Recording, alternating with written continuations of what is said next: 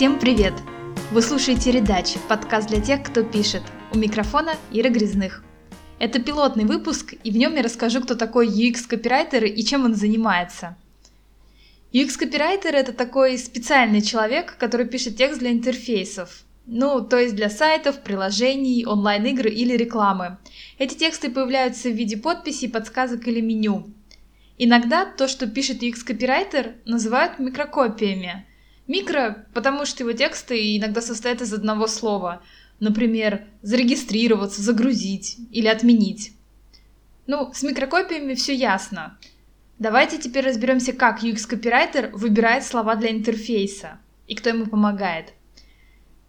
UX-копирайтер работает не один, а в команде с дизайнером. Дизайнер говорит ему, как будет выглядеть текст, где и какие будут кнопочки, а копирайтер уже предлагает текст для этих кнопочек.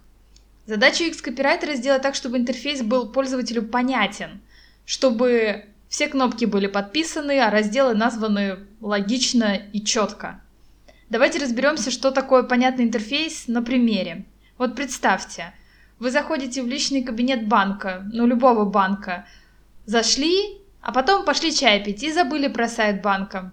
Подходите, а вас из личного кабинета уже система выкинула, и надпись есть. Лимит сессии превышен, чтобы вернуться, необходимо залогиниться. Ну, вроде бы все понятно, но не очень. Какая сессия, почему ее лимит превышен?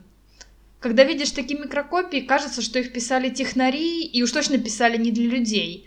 UX-копирайтер сделал бы по-другому. Например, он бы написал «Вы еще тут? Вас не было на сайте 15 минут, и мы вышли из личного кабинета, чтобы ваши данные не увидели посторонние люди. Чтобы вернуться в кабинет, залогиньтесь». Так, конечно, выходит чуть длиннее, но зато на языке пользователя. Простые слова и понятно, что делать дальше. Нужно просто залогиниться снова. На самом деле, вот в этом всем и есть смысл работы UX-копирайтера. Он убирает сложные термины, упрощает текст и встраивает его в интерфейс, который готовит дизайнер. На этом все. В следующем выпуске расскажу подробнее про UX-копирайтинг – как искать свой стиль и вообще, возможен ли стиль в микрокопиях? Вы слушали подкаст Редач. Подписывайтесь на обновления, чтобы не пропустить новый выпуск. До свидания.